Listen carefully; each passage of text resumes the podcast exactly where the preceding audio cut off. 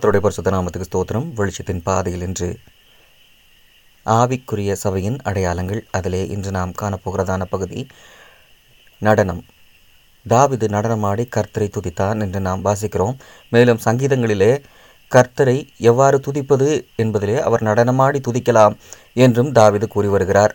அப்படியானால் புதிய ஏற்பாட்டிலே கர்த்தராகிய இயேசு கிறிஸ்துவை பின்பற்றினதான ஜனங்கள் ஒரே ஒரு சம்பவத்தில் மாத்திரமே ஓசன்னா கர்த்தருடைய நாமத்தினாலே வருகிறவர் ஸ்தோத்தரிக்கப்படத்தக்கவர் என்று சொல்லி ஆடல் பாடலோடு அவரை பின்பற்றி சென்றார்கள். மற்றபடி புதிய பாட்டிலே எங்கேயும் கர்த்தராகி இயேசு கிறிஸ்துவனுடைய சீசர்களோ கர்த்தராகி இயேசு கிறிஸ்துவோ நடனம் ஆடினதாகவோ அல்லது நடனம் ஆடினதை ஊக்குவித்ததாகவோ நாம் காண்கிறதில்லை. புதிய பாட்டிலே ஏரோதின் ஜென்ம நாளின் போது ஏரோதியாலின் குமாரத்தி வந்து அந்த விருந்து சாலையிலே நடனமாடினால் அப்போது ராஜா அந்த சிறு பெண்ணை பார்த்து உனக்கு என்ன வேண்டும் என்று கேட்கும்போது அவள் தனது தாயாரிடத்திலே கேட்ட புத்திமதியின்படி வந்து சபையிலே கேட்கிறதான காரியம் யோவான் ஸ்நானகனுடைய தலையை கேட்டாள். கூட பந்தியிருக்கிற நிமித்தம் ராஜா மிகுந்த துக்கத்தோடும் விசனத்தோடும் யோவான் ஸ்நானகனுடைய தலையை சிரச்சேதம் செய்ய உத்தரவிட்டான் என்று நாம் காண்கிறோம். இதே போலத்த இன்னொரு காரியம் பழைய ஏற்பாட்டிலே காணப்படுகிறது. அதாவது எப்தா கர்த்தருக்கு ஒரு பொருத்தனை பண்ணினான்.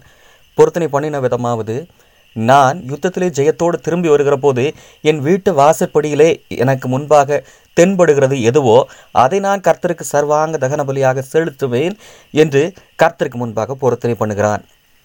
அப்போது எப்தாவின் ஒரே குமாரத்தி அவனை இல்லாமல் அவனுக்கு குமாரரும் இல்லை குமாரத்தியும் இல்லை என்று வேதத்திலே காண்கிறோம். அப்படியாகப்பட்ட எப்தாவின் குமாரத்தி ஆடல் பாடலோடு வீட்டு வாசலில் இருந்து தன்னுடைய தகப்பனுக்கு முன்பாக வெளிப்படுகிறாள். அவனுடைய இருதயம் உடைந்து சுக்கு நூறாகிறது.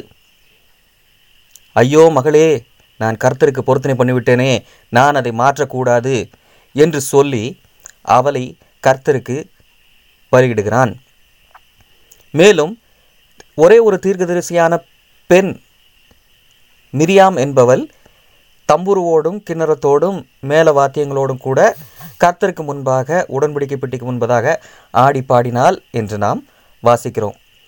எனவே நாம் தெரிந்து கொள்ள வேண்டியதான சில சத்தியங்கள் என்னவென்றால் நடனம் ஆடுவது எங்கே ஆடலாம் எங்கே ஆடக்கூடாது?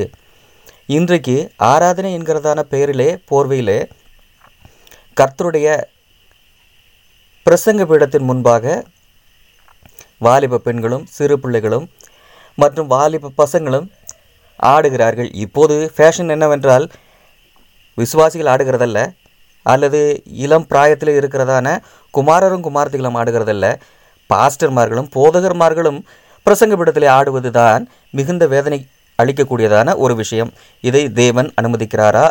வேதத்திலே இதை அனுமதிக்கும்படியாக ஏதாகிலும் வேத வாக்கியங்கள் உண்டா என்று நாம் தியானிக்கும் போது ஒரு காலம் இதை அனுமதிக்கிறதான வேத வாக்கியங்கள் வேதாகமத்திலே காணப்படவில்லை.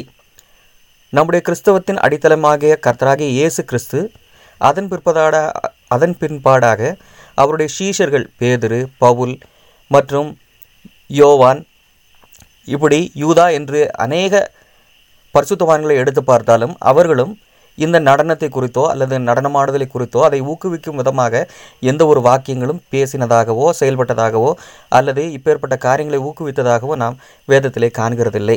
எனவே என்னுடைய தனிப்பட்ட புரிதலின்படி நான் உங்களுக்கு சொல்லுகிறதான காரியம் என்னவென்றால் தேவன் தேவனுக்காக சந்தோஷமாக ஆடி பாடுவது கலிகூர்ந்து மகிழ்வது நல்லதுதான். ஆனாலும் அதை சபையின் பிரசங்க பீடத்திலே செய்வது எல்லளவேனும் தகாது என்பது என்னுடைய தாழ்மையான கருத்தாக இருக்கிறது. எனவே நாமும் கூட வேத வசனத்தை மற்றொரு முறை கூட நன்றாக வாசித்து பார்த்து தேவனுடைய பூரண சித்தத்துக்கு நம்மை ஒப்பு கொடுத்து இதை போலத்த நடனமாடுதல் என்ற பகுதியை நாம் தவிர்த்து கொள்வது நலமாய் இருக்கும் என்று எண்ணுகிறேன். கர்த்ததாமே இந்த வாக்கியங்களின் மூலமாய் உங்களை ஆசீர்வதிப்பாராக. ஆமேன்.